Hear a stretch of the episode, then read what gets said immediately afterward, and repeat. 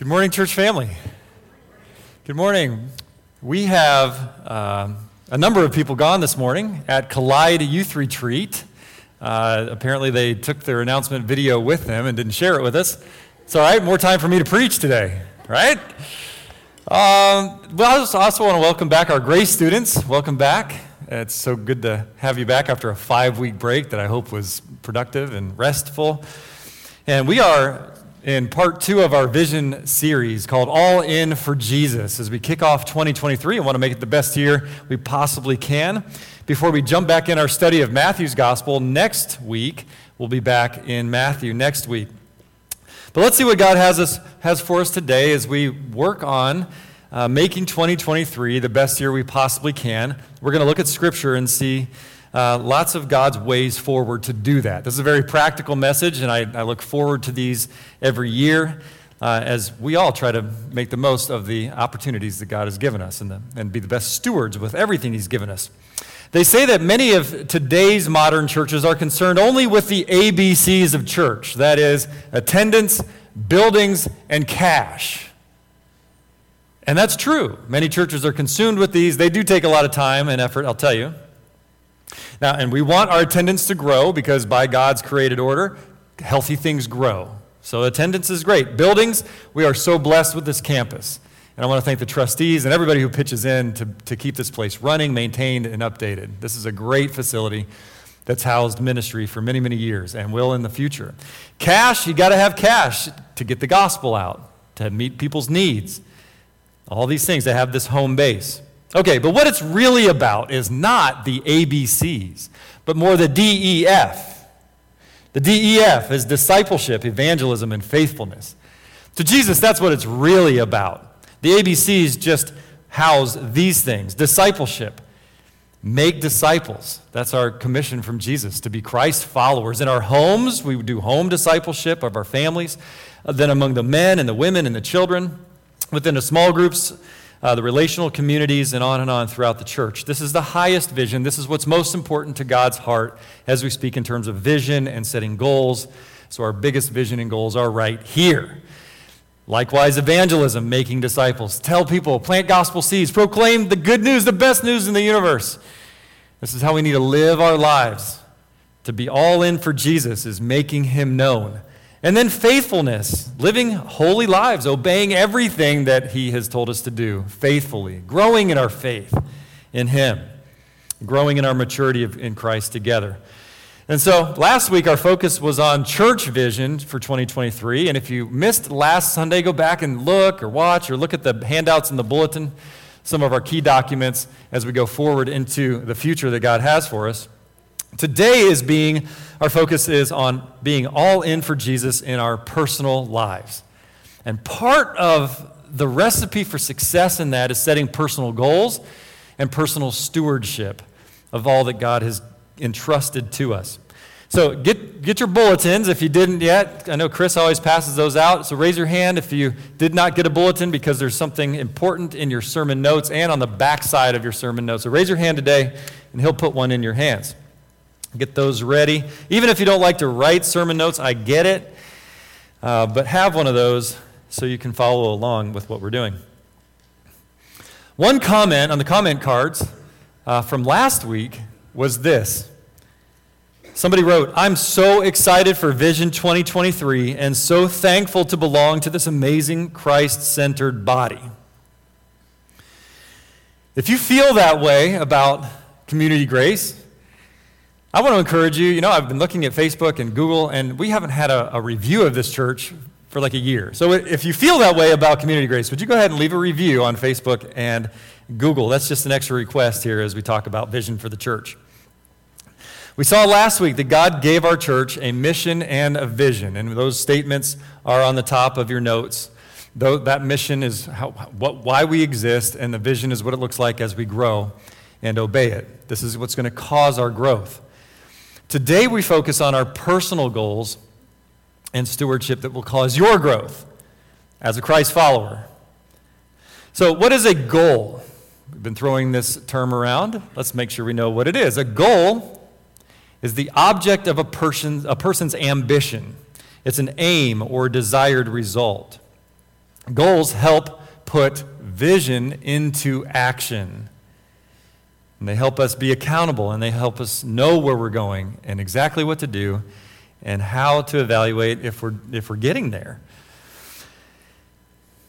We think through our plan, how to be the best person that Jesus wants to be.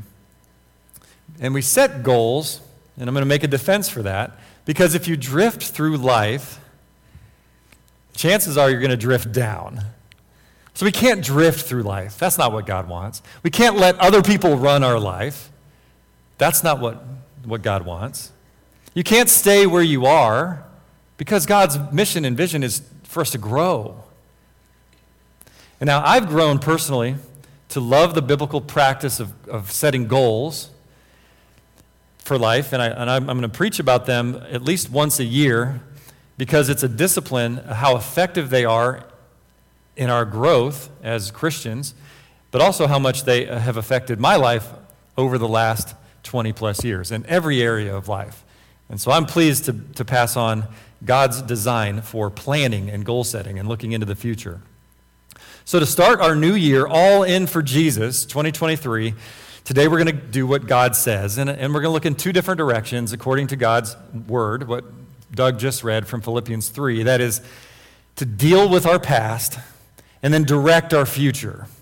So with your Bibles open to Philippians three, let's dive into his word today and go in those two directions. First, we're going to deal with our past. This is an important spiritual discipline for all believers to get good at. Deal with our past. Let me read out those three verses again from Philippians chapter three. The Apostle Paul writes, "Brothers, I do not consider that I have made it my own, but one thing I do, forgetting what lies behind and straining forward to what lies ahead. I press on toward the goal for the prize of the upward call of God in Christ Jesus. Let those of us who are mature think this way. And if anything you think otherwise, God will reveal that to you also." So Paul lived by goals in his way, following Jesus' example. He had purpose. He knew where he was going. He was not just coasting through life. That is for sure. Again, when we coast, it's always downhill, and we waste opportunities because life is so busy and chaotic, it just passes us by, and we haven't identified what's most important and how to get there. So this is a spiritual discipline. And Paul says, step one, it all starts with looking at the past and forgetting it. Forgetting it. Deal with your past. By God's design, by God's word, and by God's power that he's given us, we can deal with our past. Let's look how. Go back to verse thirteen again. He says, "I do not consider that I have made it." That is the goal of ultimate uh, Christ-like maturity. Has anybody become perfect like Christ yet? Okay, neither had Paul. But he says, "One thing I do," and here's the design, "forgetting what lies behind and straining forward to what lies ahead." Forgetting what lies behind means letting go of the past. Listen to God's character. He is a God of the future, not the past, because he's redeemed the past. He's paid for the past. So step one this year, and Paul gets this, and we all need to as well. Step one this year is we have to get our eyes off of the rearview mirror. All right, here I have a rearview mirror. If you're co- driving through life with your eyes consistently on the rearview mirror looking in your past, is that healthy for you? Is it safe for you and all the people around you as you go forward? Yes or no? Uh, no, that would be that would be bad. This is a perfect picture for how we live our lives sometimes. We're stuck in the past, looking in the past. Again, that's that's something that God has already rescued you from. Let me tell you a little bit more about that. For some of us, that means we've got to stop trusting in my own abilities and accomplishments that I made in the past, trusting in those, and living in my memories of the past. You might be living in the past. Here's a football illustration for that, for some of you out here. I'll give you a minute. How many people love the Cowboys? Sorry, man. I have to apologize for that. But that has become the preeminent joke in the National Football League. Uh, the Dallas Cowboys. Uh, they live in the past. They've had a great past, but it's it's been a while. It's been a while. I'm not a Cowboys fan. Okay. Stop living in the past. Even the even your successes and accomplishments, sometimes we rely on those, and that's not helpful going into the future. But for some of you, that also means, for some of us, because I have to deal with this as well, um, we cling on to, to the disappointments and failures of the past, or pains of the past, regrets from the past. Maybe you wounded your children or abandoned your children even. Maybe you gave away your virginity or committed some crime. Or maybe you've lived a lie for years. It's time to forget that. It's time to let that go. It's time to move on. If you've ever thought now that God can't possibly save you, that's terrible. Or that God can't ever use you or forgive you in the past. Those are lies from the devil himself. Open your Bible. He's, God says over and over and over, I've forgiven the past. It's gone as far as the east is from the west, washed white as snow. We're new creations on a new future. With God, it's all about the future. Jesus already died and rose again to make it so. So, no one go back to the bondage of the past. This is the instruction that Paul is giving here. Is anybody happy with that truth, by the way? Is anybody happy about that? I mean, we of, of Christians, of Christians of all people, are the most suited to be happy for this reason. It's gone, and we have a bright future to look forward to. We have hope in a God who makes great finishes out of bad starts. That is assuring. That is our God. Welcome to the hospital, friends. Here we are at church together. And in a hospital, you're guided how to get well. And we're in recovery together in faith in the power of Jesus. That's how to deal with your past. Now, if you need help, get help. If you need prayer, get prayer. But believe in God's word. And now we can direct our future. Direct your future is point number two. And that's what Paul says, forgetting what lies behind and straining forward to what lies ahead. And he says it even with a big exclamation point here, I press, I press on toward the goal for the prize of the upward call of God in Christ Jesus. And so goals are part of God's plan. But you might be saying, thinking to yourself, I'm not much of a goal setter, or maybe I've never heard of this. Setting goals are part of God's plan. So let's understand why as we look to God's word. And that's the first point under that, under Roman numeral two, is the question, why goals? Why? Why bother being intentional, making a plan for my life, setting goals for my life? I can make lots of practical arguments. Lots. But better, let's look at the Bible. Biblical reasons. Number one, because God created us in his own image. And he is a God of plans, of structure, of goals. Let's just look at a couple things. I, I was looking at scriptures. There's, there are a lot of them that you typically go to to see God's created order and his planning, both eternal planning and intimate planning for our lives and for his nation and for his church. But I want to. I just want to start with a verse that our missionary guest, Ralph Justiniano, opened the year off with two weeks ago on January first. His first text that he took us to, I just loved it. Isaiah forty, verse twenty-six. We see God's character in the vast universe is planning. Look what he does. Isaiah encourages us here to look up into the heavens. And remember, there are hundreds of billions of galaxies in the sky. And look what it says. Who created all the stars? And look at his character. He brings them out like an army, one after another, calling each by its name. And because of his great power and incomparable strength, not a single one is missing. The whole creation, and we could go on and on, it just screams and demonstrates and puts on display God's vision and purposes and planning and his goals. And then Jesus is God in the flesh, and he comes and walks on the earth and shows us tangibly everything about God's character, and he sets goals. He's constantly telling people where I'm going, what I'm going to accomplish, what I'm going to do, step by step. He says, I'm going to do this now, then I'm going to do that now, and then I'm going to do this now for this purpose.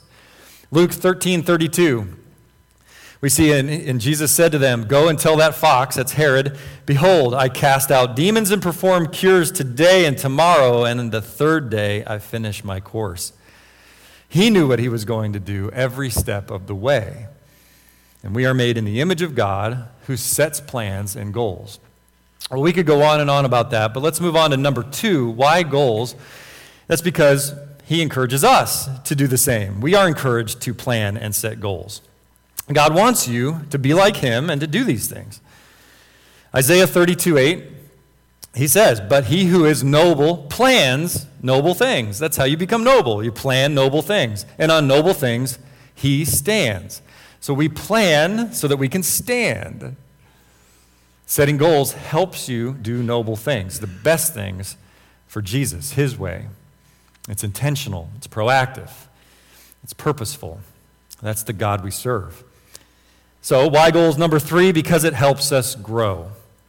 Our goals are the exercises that we use to develop endurance, faithfulness, and self-control. First Corinthians nine twenty-four through twenty-seven. Paul says he uses military and athletics, farming. He uses these metaphors so that we can all relate to how to live for Christ. He says here, do you not know that in a race all the runners run, but only one receives the prize? So run that you may obtain it. Now, what does it take to win first place in a major race? It takes a lot of discipline, a lot of planning, faithfulness, and self-control. It takes all these things. Look, look what he says, verse twenty-five. Every athlete exercises self-control in all things. Exercises self-control. This takes work. They do it to receive a perishable wreath, but we an imperishable. How much better this is, the, the award of serving Christ. So I do not run aimlessly. Are we living aimlessly?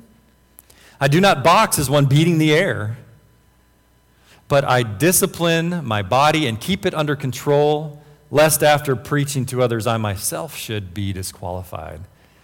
It is a discipline to stand up against this flesh that is very strong and to always wants to take the path of least resistance. And that's not the path that Jesus has called us on. Our friend Pastor Jim Brown of Grace Community Church Goshen and creator of Fight Club says this about goals, and I love this. If you've ever done Fight Club, you've probably said this out loud before. Goals put deadlines to good intentions. Oh, I love that. We all have good intentions. Goals exist to put deadlines on those and get us on a path to doing these things. So, setting goals. To review, one, it reflects God's character. Two, it obeys him. And three, it helps us grow. And so that's what we do. That leads us to the next question. Well, what goals? What goals should I set? Let's talk about that. If you haven't heard, we just our church just started a blog. It's called the C G Blog, and it's only got a couple posts on it. Uh, it's you can find it on our website or just type in the C G Blog. And last Sunday, after last Sunday, I, I put a recap of our vision series with our, our sermon uh, with some important stuff on there, and about um, our year ahead as a church and preparing for the annual business meeting next week, next Sunday night.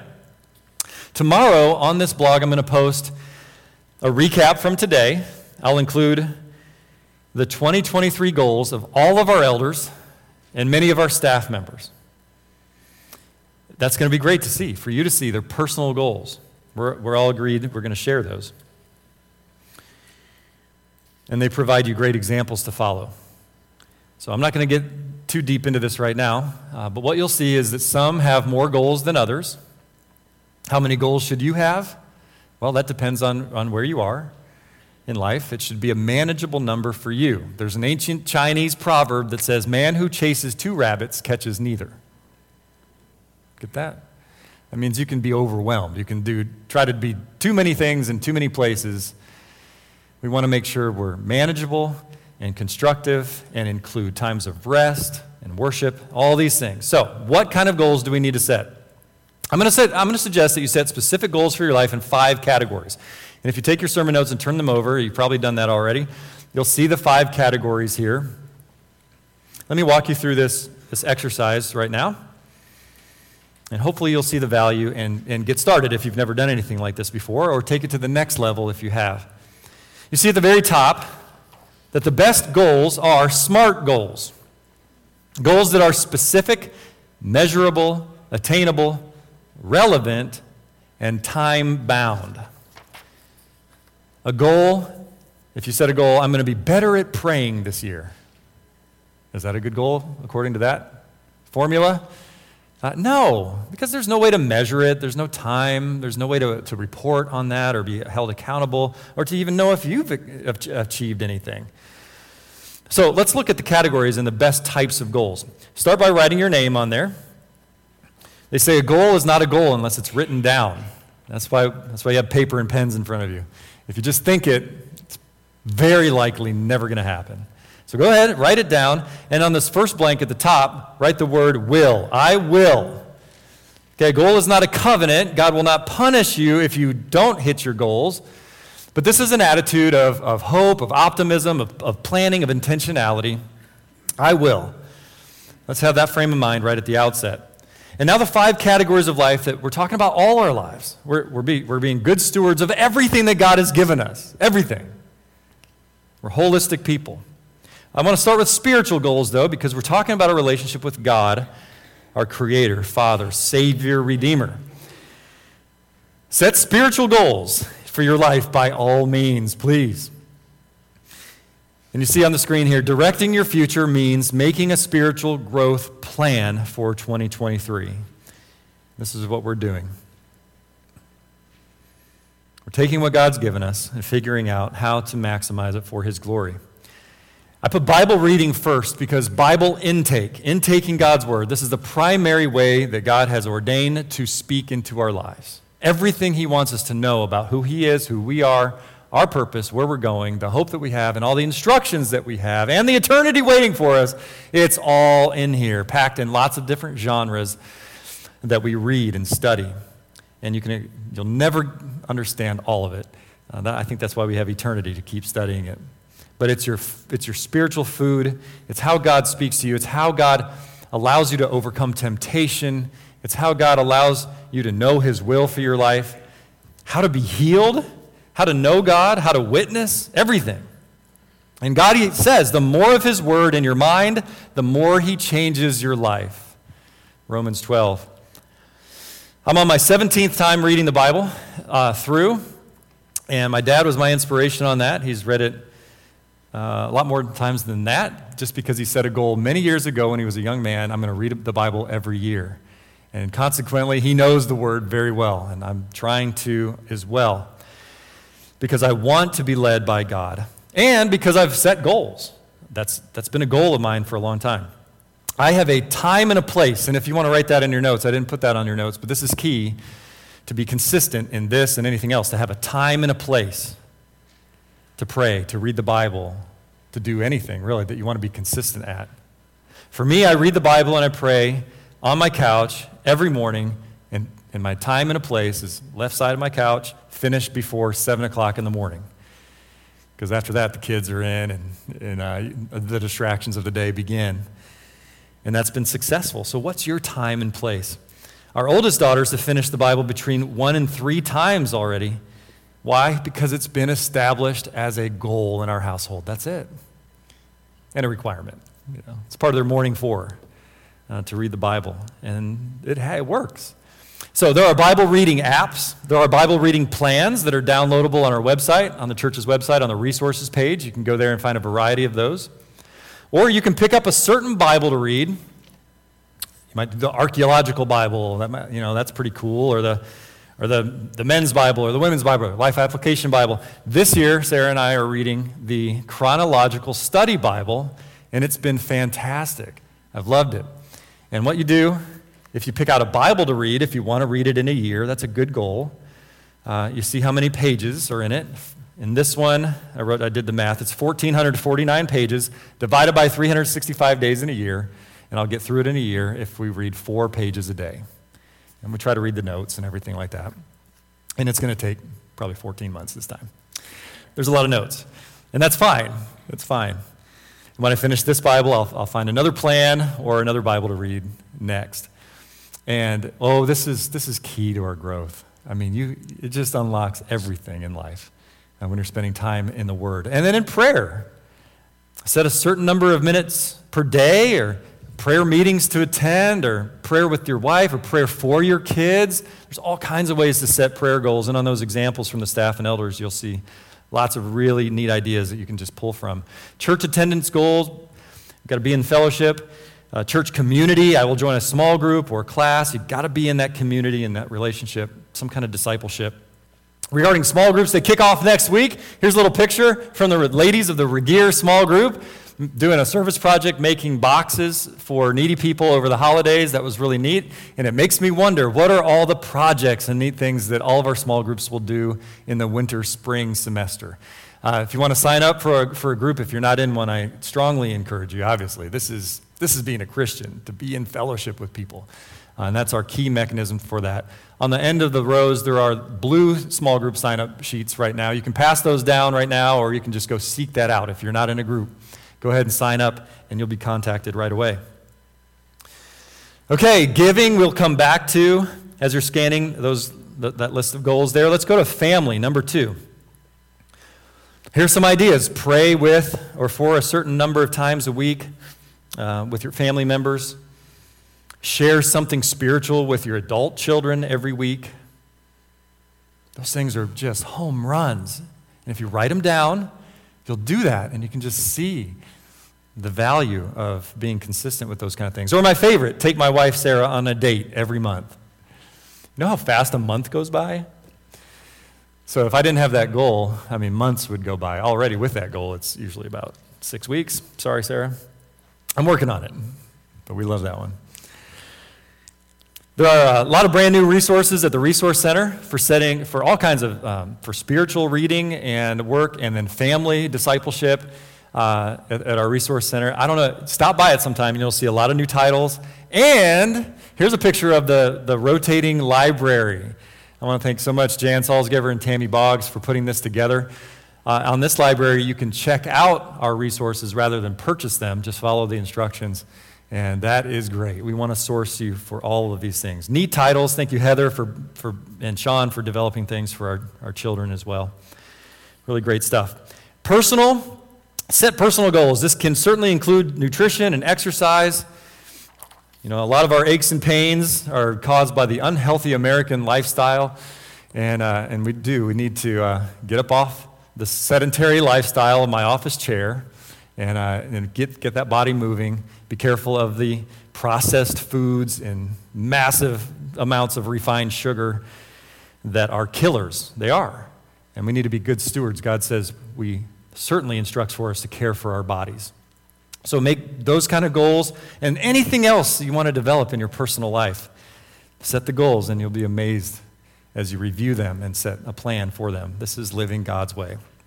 Ministry goals, again, you'll see a lot of examples on the on the blog post tomorrow. Professional goals, we talked about last week, our work is worship.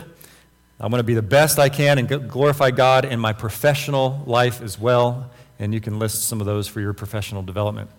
Once you've written your goals, try to do that this week, happily share them with somebody, your spouse, your friend, your discipleship group, your small group.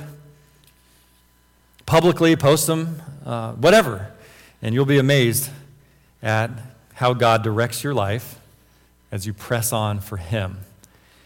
And then finally, for today, I, there's a there's an area that people are very interested in setting goals for. At least you should be, and that's the area of finances and stewardship of what God has entrusted to you. And as Christians of all, we should be most interested in financial planning and stewardship planning. Because what we do with our money and possessions impacts our life here, it impacts the gospel, and it impacts eternity. Let's see what God says about that. Again, once or twice a year, we'll focus on, on this topic because of its significance to, to who we are as worshipers, to the mission that, that Jesus gave us that we're on together, and the health of our church. So they said, God is not in the business of raising money. He's in the business of raising Christians, Christ followers, generous people. And every time we give, we give away some of our selfishness and we contribute to God's work and grow in Him. So let me ask you some questions. And you can just answer these in your own mind about where you are in life right now. Would you say that your finances are in perfect order? Do you have a budget and a plan for every dollar? Do you have debt and a plan to get out of it? The Bible says a lot about debt. Do you have stress or peace about finances? With inflation having gone up, whew, there's a lot of stress about finances. We can have peace with our finances. Last question, are you giving with Christ-like generosity? So Jesus talked about money all the time, money and possessions. And he talked about it so much because they're so important. Listen to what he says in Luke sixteen eleven. He says, therefore, if you have not been faithful, see that word faithful, in the use of unrighteous wealth, who will entrust the true riches to you? The words of Jesus. In other words, there's a connection with what we do with our money and possessions, and then what God will entrust to us further. There's a connection there. He wants your heart. Think about the true riches in life. That's making a difference with your life, an impact for Jesus. Growing spiritually, investing in people, growing the work of His church and its mission.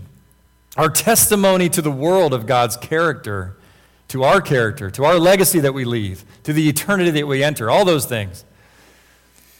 And Jesus says here, there's a direct correlation between them. Only if you correctly, faithfully manage the resources that I gave you, he says, will I entrust these greater things to you. So there's a A symbiotic relationship there. Further, this principle is true here, and this is something that is nice to have, and that's peace. To experience financial peace, I must adopt God's priorities. Well, what are those? If you remember just a few, several weeks ago, and through the Sermon on the Mount, Jesus touched on this multiple times. Here's one where he said, Matthew six, thirty-three and thirty-four, but seek first the kingdom of God and His righteousness, and all these things will be added to you. So he's talking about the basic needs and necessities of our lives. So don't need to worry about those. Don't need to fixate on those. Seek first God's kingdom and His priorities and His righteousness. Therefore, verse thirty-four, do not be anxious. That is peace. We can have total peace, total peace. How? Well, Jesus says, put me first, and it tends to work out well. He will take care of you. Your basic needs will be cared for. Great things will happen with this kingdom. And that's because when our priorities are in the right place, we don't make foolish, sinful mistakes, self-centered mistakes. We have His righteousness. Now let's put some details onto that, to that spiritual dynamic here. Here's the clearest way to set financial stewardship goals with your life. It's called the seventy percent principle of lasting wealth. I first heard about this through Financial Peace University, but it's been around for a long time. And here it is, the seventy percent principle. You do three things with the first ten percent of your income. The first ten percent goes to God. He says in Proverbs three, bring the first fruits to me. In Malachi three ten, he says, bring the full tithe into the storehouse. And see the relation, see what God does here. That there may be food in my house, and thereby put me to the test, says the Lord of hosts, if I will not open the windows of heaven for you and pour down for you a blessing until there is no more need. I love this. This is the only thing that God says in, in His word to test Him on. He only says it one time. Right here, give. Give to my work and test this. His faithfulness. But giving the first fruits, our priority, to Him and His work. And then watch me maximize the other ninety percent. And bring your life into more financial peace. See that. See if it does, test them. See if it doesn't bring your, your life financial peace. Now, we do not agree with prosperity gospel teachers, and we have to differentiate this because the prosperity gospel has gotten huge. coming out of America, but now it's all around the globe. It's this very enticing promise or teaching. One, one prosperity gospel even went as far as to say, God, Jesus suffered and bled on the cross to give us financial prosperity. I mean, these guys are, they're out of control. But even in a more subtle case, there's this sense that you give so that God will give you more money, so that he will heal you and give you power. And that's heresy. But we have to navigate as we interpret the Bible, because God does bless, promise that he will bless our obedience, but by his way, okay? Which might be financial success in your business, but it might be a richer heart with more influence. Could be all kinds of things. It could be now, it could be later, it could be in eternity. That's the teaching of the Word of God. Regardless, we want his blessing more than, more than anything we could create. But I have heard countless testimonies, just so many, they're countless, of I started giving faithfully to the church, I start, started tithing, or whatever the gift it was, and God blessed. I mean, I I think of, I have my own stories too, and maybe you do too. I haven't asked this question, but if you have one, uh, please share it. These are these are fun to share with one another. Um, well, my parents, one time, they gave uh, to the church, and they didn't have any money left. They needed nine cents, this is my oldest sister. Uh, they needed nine cents for a jar of baby food. They were out of food for her. So they, they prayed, and they searched all the couch cushions, and what did they find? Exactly nine cents. And they walked over and uh, bought a jar of baby food that lasted until the payday, I assume was the next day, or probably very soon. Another one of my friends, very similar story, and again, you probably have these stories too.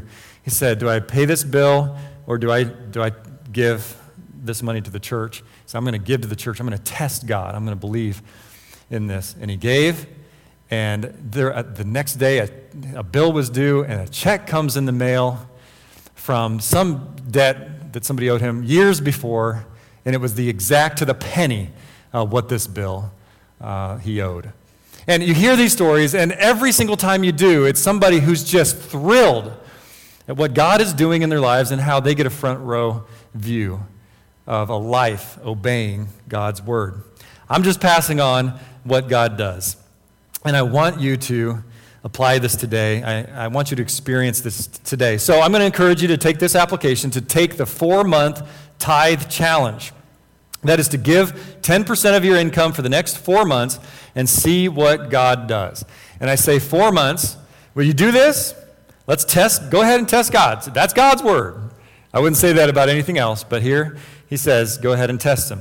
So I say four months because it usually takes that long to figure things out, how to pay off debt, what's what's a plan, learning not to depend on a credit card, and to just pray, Lord, I, I want to obey you and know that you will bless it. Please help me. And he will.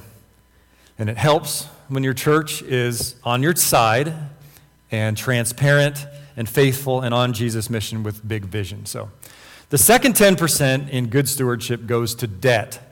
Over and over and over, God says, stay out of debt. There is good debt if you can take a mortgage or a business loan. We don't want to get into those weeds right now.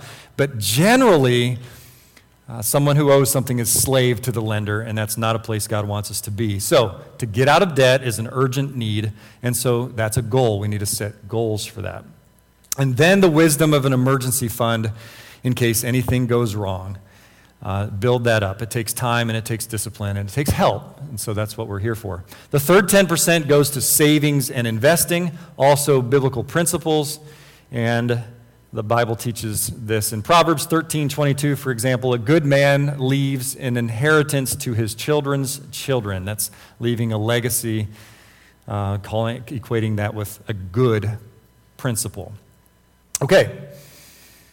Obedience to God becomes extraordinarily exciting in these and all ways. It takes some time, some effort. That's why we're here. And that's the key to learning. The, the key to that principle is then learning how to live on the other seventy percent. And that might, whew, that might stress you out to think about right now. But continue to test it and work towards it and see what God does with that seventy percent. If you're thinking, I don't think I can do that, I don't know where to start, that's where Dave Ramsey's Financial Peace University comes in, and we're kicking that off again. I love uh, that this church, I come into this church, And Scott and Ann Schramm and others have led this this class um, for a lot of years. And we'll do it every year, maybe sometimes twice. And so Scott up there in the booth, thank you again for leading that. And not just leading it, but excitedly leading it. You'll see that on the small group sign-up sheet. That's that's one of the opportunities to connect. Uh, and if this is something that you need to do, do it. Having completed it with my wife twice, it has changed our family trajectory and outlook. And uh, I can't strongly recommend that enough to you right now. But in fact, I'm going to let Dave Ramsey do that. He's got a forty-five second promo video. It's good to see the man himself and his team tell you why you should take Financial Peace University. Let's watch this real quick. I wanted to show that because uh, I have, having taken it twice, I, this is how I say it. It's the most fun you'll ever have getting your, your, your, getting your butt kicked. Sorry. All right. He is so good at motivating you, telling you what to do that you should have already been doing, and then and then lovingly guiding you through all the steps. So the love of money is the root of all evil. Not money. The love of money is the root of all evil. But being good stewards with your money is all kinds of godliness, Christ-likeness. Let's do it um, today. You can sign up, again, on your com- communication card or on the slip. So, as we look back at everything we've covered today, the best twenty twenty-three that we possibly could have comes down to this, to being all in for Jesus because he went all in for you. Let's do this together. Let's embark on this year. Make it a great year, one of the best ever. I hope you're ready for that. Let's pray.